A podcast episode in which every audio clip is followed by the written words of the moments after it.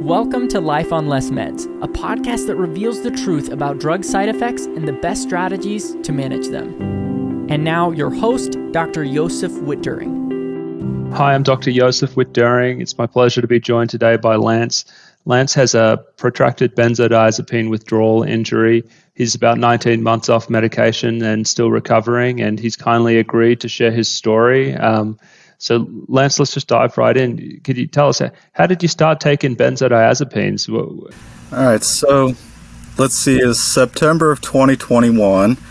Um, my mom was dying of stage four terminal cancer, um, and I've got four teenagers, and they all decided that they wanted to live with me full time at that, right around the same time. And I've got a fairly stressful job too, so I kind of ran into a situation where I just didn't have enough time in my day to get everything I needed to get done done. Um, helping my parents, dealing with all the activities the children have, plus, you know, my job. Um, so I figured I needed somebody to talk to about it. Maybe I was kind of stressed out a little bit. So I made an appointment with a psychiatrist. Now, I'd never been a part of the, the mental psychiatric world before. And to me, a psychiatrist was what you saw on TV. You know, you went and laid down on a couch and talked about your problems. But mm-hmm. I walked in and she saw me for about 20 minutes and said, Well, you need about a milligram and a half a day of Xanax, and here's some Effexor as well. And that'll fix you right as rain. Mm. And so I never took the Effexor. I mean, I think I took it maybe once or twice, but the Xanax I took, um, I didn't really know much about benzos at that time. Actually, I didn't know nothing at all about benzos other than kind of what you see on TV, you know, where someone will say, well, take a Xanax and chill out. You know, kind of mm-hmm. to make it sound like it's not a big deal. Uh, but it worked, you know, like all of a sudden stress just melted away. So mm-hmm. at first I kind of started taking it just intermittently, but about three weeks in, I started having panic attacks just out of the blue and I'd never had a panic attack before in my life. And I called her and I'm like, I don't know what's going on. And she's like, Well, you're having a panic attack. You need to take your Xanax. Okay, so took my Xanax, made the panic attack go away. Looking back now, I think that was interdose withdrawal that I was experiencing, mm-hmm. not panic attacks.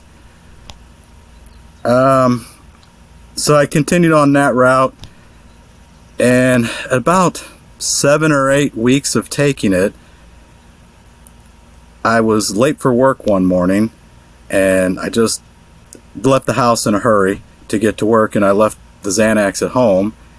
And right around noon, I just, I, my heart started beating real fast. I started sweating profusely. I mean, like I was having a huge panic attack, only it was at that time I realized that maybe this isn't panic. This is, maybe I'm addicted or dependent. Now I know the mm-hmm. term dependent on this drug. So I had to run home real quick and take one to calm down. And I called her up and asked her, told her what was going on. And I told her, I think I'm, I've gotten addicted to this pill and I need to get off of it. And her response was, well, you're on a baby dose. Um, and you haven't been taking it long, just quit. I mean, she said, you won't feel well for a couple of weeks, but you, you'll be fine. Essentially, is what she You're said. You're on a milligram and a half of Xanax, right? Yeah, yeah. And I was, yeah and I'd kind of done some research before I'd even called her, and and if you Google Xanax withdrawal, like the first five pages of Google is just a bunch of rehab facilities. Mm-hmm. And they essentially said the same thing. Well, the first five days are going to be horrible, and then you'll just steadily get better, and by a month, you'll be right as rain back to normal. And so that's what I went with, only that's not how it worked out for me at all. And, and so, were you taking uh, half a milligram three times a day? Was that your dosing for this? That's how it was supposed to be dosed, and that's. Yeah. But normally, I would try and break the pill in half. Okay. And not take you know not take a whole pill, but sometimes okay. I did. I, I yeah. can't really remember exactly how I was done. I know it wasn't a strict regimented three times a day though. Yeah. And so, what happened? Uh, I guess after you, your doctor told you, you know, pretty much cold turkey yourself, you'll be uncomfortable for a little bit, and then you'll be okay. What What were the next couple months like? Oh my gosh! So the first three weeks was a nightmare. sweating, shaking. Um, if you could picture what you'd imagine someone coming off of alcohol or opiates, what the, the Hollywood portrayal is of that, that's that was me. That was mm-hmm. me, just barely making it through minute to minute to minute to minute. But I kept telling myself, you know, this is going to pass, and once this is gone, you're going to be better. And after about three weeks, it wasn't better, and I called her, and she basically told me, well, it's Xanax. It's out of your system now. You must have some underlying issues coming out. And hmm. I never had any underlying exi- uh, conditions. And you're just like it. It, cer- it, certainly didn't feel like this. I bet it was the. Uh, no, no, yeah. it did not at all. Mm-hmm. Um, and I wasn't sleeping at all, at all. Like I was going. Well, the first two weeks, I think I might have slept maybe seven hours a week total and it didn't get much better after that for a long, long time. Um, and so, what were your what were your symptoms like three weeks out? Like, what what was the constellation of things that you were going through, which was new? I know I'm going to leave some stuff out because um, there was so many of them, but the biggest ones were derealization, depersonalization, like I've never felt before in my life. I felt like I was in a movie or or I, I can't even describe the feeling. It just felt like nothing was real. I wasn't real. Felt like I wasn't a part of my own body. Um, that I was in control, but I was controlling it f- from a distance. Um, insomnia, the worst insomnia ever, which I still have today. Uh, electric shocks throughout my body. Like I would just jerk randomly all day long and 24 hours a day, it felt like I just had current running through my body.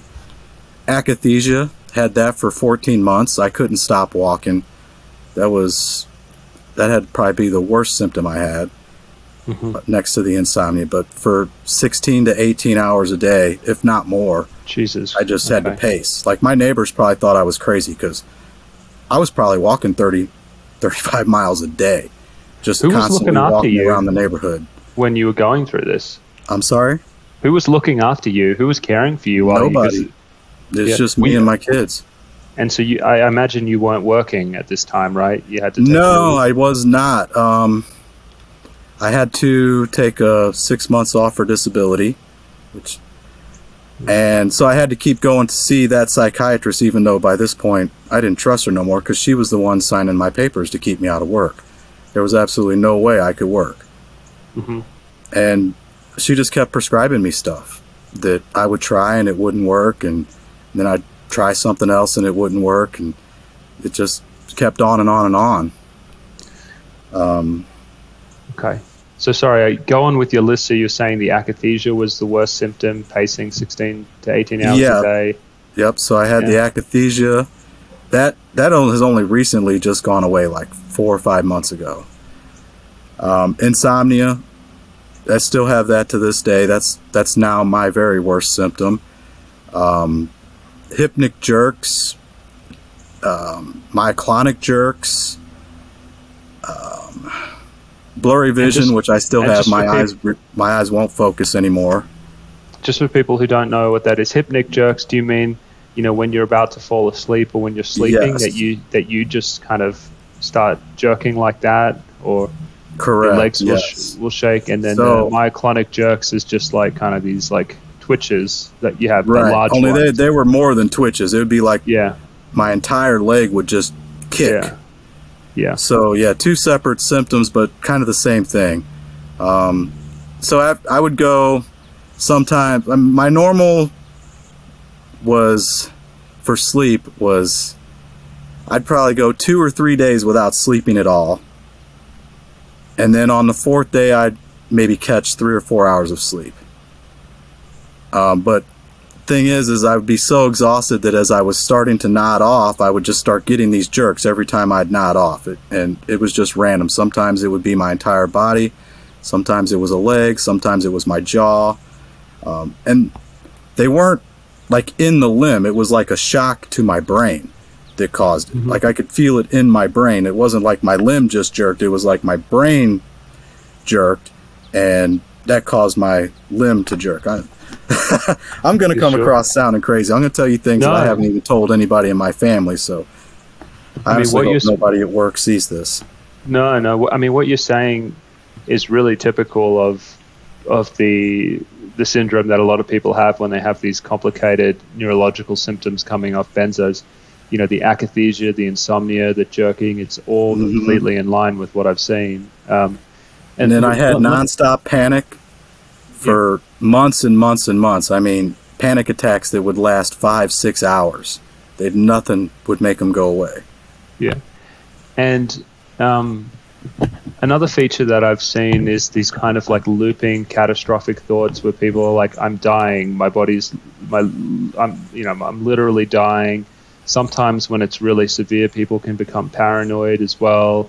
You know, essentially your your mind um, isn't really yours anymore. It's it's like kind of like taken over. I was wondering if you could speak to the psychological uh, effect Okay. of being in that state of sleep deprivation where you're like getting kind of zapped. So, you know, what's that yeah. like? So this is Yeah. going to be where it gets to really sounding crazy because the mental Yeah. symptoms are horrendous, still are to this day. Mhm. Um, there was five times during the first ten months that I went four solid nights and five days without sleeping, and I started hallucinating. And those five times, each of those times, I went to the emergency room to try and get some kind of help. I mean, at, at that point, I was begging for anything except another benzo. I refused to take another benzo. Um, Mhm. And that was that was rather traumatizing. I mean, I've I've never unintentionally hallucinated in my life, Mhm. and the one time I did hallucinate intentionally, I didn't like it at all. It was the only time I ever did a psychedelic, and I I didn't enjoy it at all. So this was even worse. I mean, I I remember I was in the emergency room, and the doctor there, I told him I was like, I'm hallucinating. He he goes, Well, do you know you're hallucinating? I said, Yeah. I mean, I know what's real and what's not real, but that doesn't mean that I'm sitting in an emergency room right now and there's a spider hanging from a web sitting right on your shoulder. I mm-hmm. see it. He's there. There's ants crawling on the floor. I know they're not there because it's an emergency room, but it doesn't mean I don't see them. So I can sit here and act like I'm normal. I'm just trying to explain to you, I'm talking to the doctor, what I'm seeing at the risk of sounding crazy and, and being institutionalized. And when I told him that I hadn't slept for you know four nights and five days, he said that you know that's impossible. Nobody can mm-hmm. do that. Your body will force yourself to go to sleep. And I, I remember looking at him and saying, "Well, tell my body that because I mm-hmm. have not slept." Yeah. He said, "No, you had to have slept. You just don't know it." I said, "You can't sleep while you're walking. I've Yeah. been walking for 18 to 20 hours a day, every day." And so would they just send you home or did you they send you to the psych unit? Like what what happened? No, they never sent me to a psych unit. They would just send me home. Um, one night, one time I went, it was a pretty slow night, and the doctor kind of took pity on me, and he had the nurse run an IV, and he injected me with um, IV Benadryl and another drug called Reglan, and that knocked me out for about four hours, which I was grateful for at the time. Um, I had another emergency room doctor look at me and say, "You realize you're in the emergency room, right?" And I was like, "Yeah, I know where I'm at." He's like, "Well, what do you want me to do for you, sir? You want some Ambien?" And I said, "No, I don't want some Ambien." He's like, "Well, what do you want me to do?" I said, "I I want you to put me in the ICU and give me some of that Michael Jackson juice. I need Yeah. to sleep." Yeah. And he just sent me home, of course. Yeah, yeah. Okay. Um, I mean, another thing, and, and you know, when, when people are in these states of severe chemical depression and agitation, like very frequently they'll report, you know, suicidal thoughts, things like that. I mean, was that a feature of what you were going through, having to fight back suicidal So- thoughts? as you're going so through it- So at 10 months off, I did try to co- kill myself. I couldn't take Mhm. it anymore. Um, I did end up getting put in hospital for a weekend. Mhm. Um, they did not have any room in the psych ward, so they just put me in the ICU.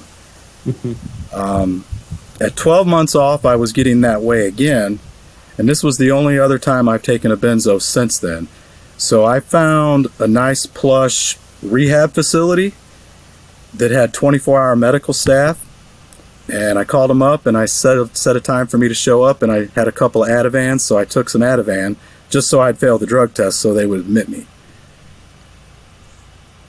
But I mean, I still have, to be honest with you, I still have suicidal thoughts to this day. Mm-hmm. Yeah. Even though and, I'm much better than I was even last year, I okay. still have a chemical soup, toxic chemical soup in my head. So, when did so t- t- talk to us about the um, the evolution of the symptoms over time? You know, like the different stages of it, because you're still clearly suffering a great deal, but it's the, the, the nature of it has changed. Can you kind of walk through how how the symptoms evolved and maybe lessened, and some of them at least lessened, you know, yeah. from from I guess around the end of 2021 to to now. So for the first 14 months, I had no lessening of symptoms, um, other than the original like acute acute withdrawal. The first month, month and a half. After that, the symptoms didn't lessen at all. Um, it was insomnia, akathisia, jerks. Um, hold on, I'm having a brain brain some brain fog here. Let me think. Um, the jerks, the electric current running through my body. That was that was actually pretty painful. Um, I had patches of skin that went numb. Like my whole right arm would just go numb on me, and it would stay numb for hours for no reason at all. Um, blurry vision, which I still have to this day. My eyes won't focus. Depression, like you wouldn't believe. I mean, like the deepest depression that, that I've ever felt in my life. And I can't really say how they all went away because I, like, I just remember one day realizing that I don't have the akathisia anymore. I'm not pacing.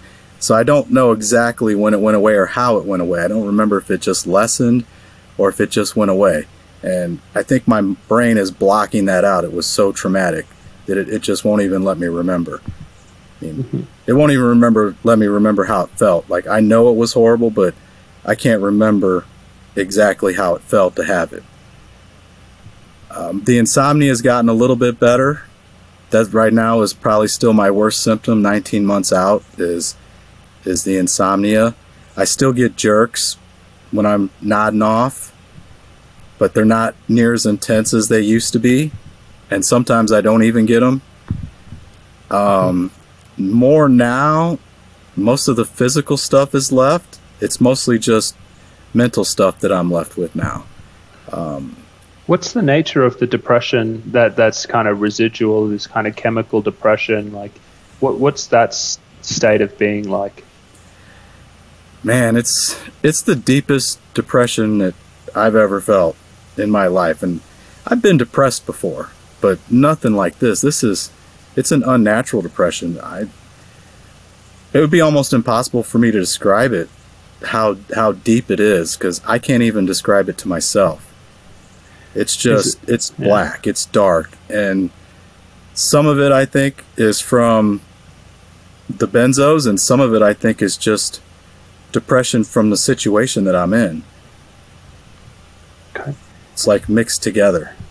And what is the situation that, that you're in? Is are you still kind of caring for your four boys? You going to work, having to kind of juggle all of these responsibilities, or yeah. So my mom passed, which yeah. that was that was pretty horrible. I couldn't even go to her funeral. That was I was right in the middle of this, and I couldn't yeah. even go to my mother's own my mother's funeral.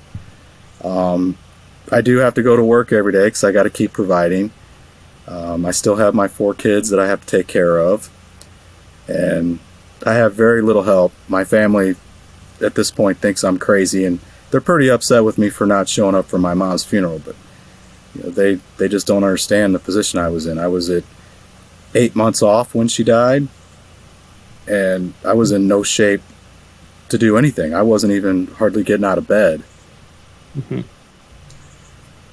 So it's basically, you know, it's just me and my kids, and I'm still trying to juggle all of that. And somehow I'm doing it. I don't know how, but somehow I am. I don't know how you're doing it either. I mean, it's well, and Okay, so I mean, after you had the, I guess the one suicide attempt at around ten months off, what what's kept you going? Because I know you said that you still occasionally have like the thoughts. What's the thing that makes you just go, you know, keep going day after day, even though that the thought the thoughts still pop up? Stubbornness in my children. Okay. I have this. I don't know if I should say this, but I have this fantasy in my head of of recovering at least I don't think I'm going to ever be 100%, but I'm hoping that I can get to a point that at least I can live life again. But this fantasy I have in my head is is making an appointment to see psychiatrist and walking in with the Ashton manual and telling her before you start prescribing stuff, maybe you should know exactly what it is that you are prescribing. And maybe how to get people off of this in a safer manner. I can still remember the conversation in my head when she said I was just on a baby dose. She had people that were on six and eight milligrams a day. And I was on a small dose, so I shouldn't be having these kind of problems. Yeah, I mean, I don't know if that's a small dose, um, you know, a milligram and a half. It's it's still it's, it's, a, it's a small pill. yeah, I mean, when you look at it, you yeah you look at it and think, well, that that's not very much. It sure caused a lot of damage. Do you think anything helps with recovery from protracted withdrawal injury, or is it just time? You know, just Nothing hanging in there until you heal. Uh, I haven't found anything that helps, and I've tried everything. Um, yeah. N- nothing, nothing works for me at all. It's just been time. Yeah, it's all that's been helping. I mean, like I, I've I've taken every supplement that anybody. I probably got two thousand dollars worth of supplements sitting in my cabinet because I've tried every supplement you can try. Um, I, I exercise every day, not not as intensely as I used to, but I mean I still walk twelve miles a day, six in the morning and six in the afternoon, hoping because I mm-hmm. while I was going through this, I was able to to muster enough brain energy energy to read a book that I got from Amazon called Spark. And in this book, this guy talks about how cardio exercise is like fertilizer for your brain. And so that's really the only thing that, that I kept on is, is just exercise. Just walking, that's all I can really do. Yeah.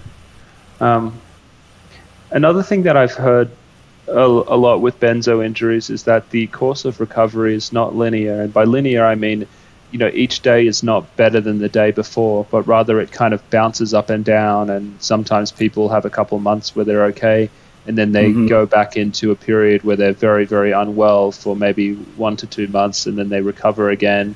I was wondering if if you experienced something similar or you are experiencing something similar with how you progress in this that you know things kind of bounce up and down on the way down? So i actually have just started feeling that kind of stuff. Um i mean literally just recently where for well 19 months now in a couple of days i'll be 19 months. So for the for 18 months it was there was no windows and waves type pattern. It was the first 14 months was absolute misery with nothing getting better, nothing getting worse, but nothing getting better. And then kind of things just started going away. Unnoticeable. I didn't notice it at the time that they went away. It was only looking back that I realized it. But that was more of a gradual thing. And now, the past couple weeks, I've been getting some decent windows Wednesday was a, a really good day. I actually, my brain was functioning almost at full capacity. Um, I wasn't shaking, which I still do a lot. Just my body just shakes for no reason. Um, everything seemed to be working fine. Yesterday was probably one of the worst days I've had in a long time. And then today, I'm kind of okay again today. Thank goodness, because we had this interview. Mm-hmm. So I think I've just entered that phase. Okay. Um,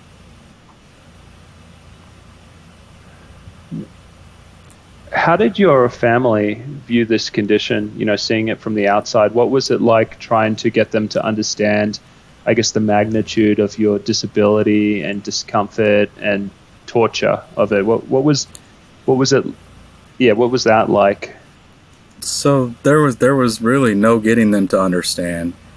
Um, at first, they were pretty supportive. Um, I actually have someone that's pretty close to me that was a, a, a very bad alcoholic.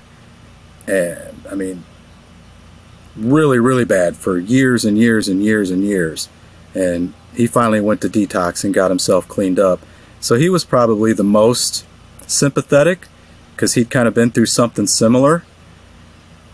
But he recovered from his alcohol problem in about six to eight months.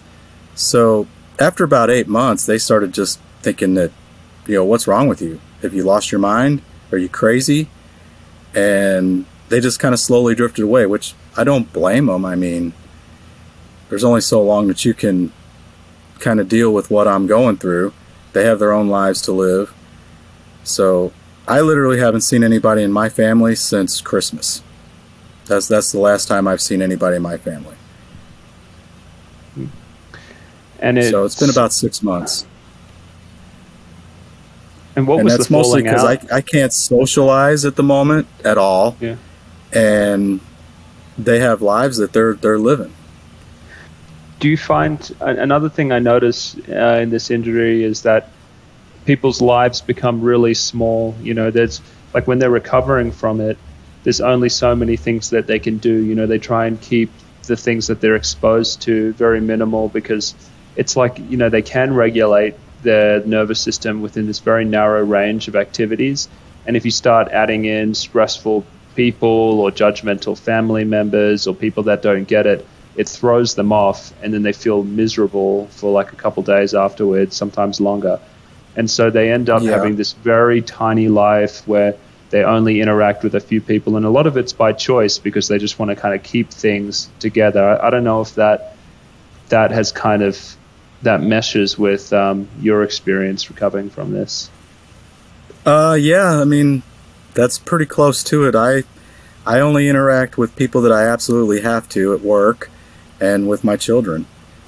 I don't go out of my way to interact with anybody else because I just most days I, I can't even carry on a conversation. Like right now it's it's kind of taken everything that I have just to to follow along with this conversation and to keep my train of thought straight. Yeah. That's and so that's another I, interesting. I have a hard time having a conversation with anybody, especially if the subjects are going to be changing quickly, which most casual conversations do. They subjects just change quick, and I, I can't keep up with that. Um, I can't really go into the store because there's just there's too much stimulation. I mean, sounds, sights, um, smells, it's just too much. So other people do my shopping for me. Mm-hmm. And Mostly, I just I, go to work and then I come home. That's that's pretty much the extent of my my social life, my life in general. may I ask, what, what kind of work are you doing? What industry? Uh, I'm in the medical field, actually. okay. I uh, yeah. I fix X-ray machines. Okay. Yeah. Um, good. And I mean, another thing that um, that I think makes it really challenging for people to understand the severity of this is on the outside. You know, talking to you, it's like, oh, Lance is, you know, Lance is, he's okay. You know, he's making sense in the conversation, and they don't really appreciate that it's taking every single ounce of focus and concentration to even like follow what's going on. And so there's this big disconnect between how you present to the outside world mm-hmm. and the mm-hmm. amount of exhausting effort that it's requiring to just um, you know just even follow along in, in conversations. Um, yeah, yeah, that that yeah. is that's that's very true. Um, thankfully, I before all this happened, I had 46 years of being normal to lean back yeah. on. So so I know how I'm. I need to present myself. Sometimes I I don't always do it well, uh, but it's it's enough that if you don't know me, you'd probably think I was normal. If you knew me really well, then you would know something was wrong. Yeah. I, I liken it to this, and this is going to sound way out there, but I feel like since this has happened to me, I've got two separate brains. I've got one brain that's like the core me that I've always been, and then there's this other brain that was created that's sick and demented, and he's all that brain is always trying to like get me to kill myself, to, you know, making me dizzy, making me not be able to see, making me have floaters, um, making my brain feel like it's being squeezed in a vice. And like I'm sitting here talking to you right now, but while I'm talking to you, internally, I'm having a fight between these mm-hmm. two brains over who's going to have control. So that's sounds absolutely crazy, but that's kind of how it feels to me. And that's kind of what makes it hard to follow along because while I'm trying to to listen to what you're saying, I've got this fight going on up here as well. Yeah, no, that's I hear that a lot in um, a, a, lot of drug injuries because I, you know, I work with people who have injuries from antidepressants as well sometimes, and you know, people feel like they're still in there, like their their their core consciousness, like their thoughts, that that observer that is truly them is like in there, but then they're in this like chemical state, you know, which is just um, clouding everything, and you know, right. just and and it's that kind of like you know the thoughts they're not you. You know the irritability and the agitation and the discomfort and the depression. You know it's chemical and, and there's enough to see it because you have that that distance. But yeah there's always that kind of fight. Um, yeah. And that, that fight's going on 24 hours a day. And yeah. as long as my executive functioning is is working like right now i'm in control. But Mm-hmm. When I do get some sleep at night, there's no executive function, and the other side takes over. And I have horrible nightmares, um, like nightmares that I haven't had since I was a child. I mean, scary nightmares. And when I do wake up in the morning, it feels like, man, how to best describe it? Like there's a toxic chemical soup up here that takes several hours to rectify itself to where I'm presentable to the world again. Like normally, yeah. I get out. My my normal night is I usually fall asleep around midnight, and then I'm up at three three thirty, and it takes me until six or seven o'clock until I'm I'm in full control again, and able to go out into the world. Okay. Um, I think I'm good with questions, but but Lance, did you have any questions for me? Hmm. Well, nothing that I I don't think that you would probably be able to answer. Like, I mean, I constantly need reassurance that this is going to get better. You know, because that's one of my biggest things is is it feels permanent. I mean, after 19 months, like when I was in that rehab facility, I would watch alcoholics and and opiate addicts come in, and sure they had a rough first week or two, and then they were fine and there was two other people like me in there coming off of benzos and we were just miserable. I mean i couldn't leave my room hardly to even eat nothing. And it's just amazing to me that that alcohol and opiates those kind of illegal drugs see i don't know if it's because there's more research into how to safely get people off of them or if they're just easier on the brain but it just seems like they're so much less toxic than what i took. I mean i took a medicine for two months, and it's essentially destroyed my life. Yeah. I mean, I've been able to hang on to the material things, but as far as the social things, I have nothing. I mean, I don't enjoy anything anymore. My life revolves around just fighting off these withdrawal sim- or these BIND symptoms. I think they're calling them now. Yeah. Um, well, what I will say is that you're that that it is very, very likely that you will recover or have a near full recovery, just based on what I've seen. The um, I'd say around 18 months off, people are doing uh, better, and you seem to be following that because, and, and by better, I, I don't mean that like your life is great now. It's clearly not. You know, there's clearly substantial suffering, but but that the akathisia has stopped and that you're developing windows. Um, yeah. And so that so what the trajectory shows me is it's that your brain is is constantly in the process of re-regulating. You know, it knows something is wrong and it's kind of rebuilding itself to to compensate for the disordered, uh, you know, the the dysfunction that's in there.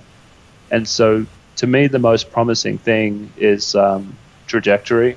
I mean, if you had told me, you know, it's been 18 months and I still feel the exact same, that that's a little bit less promising.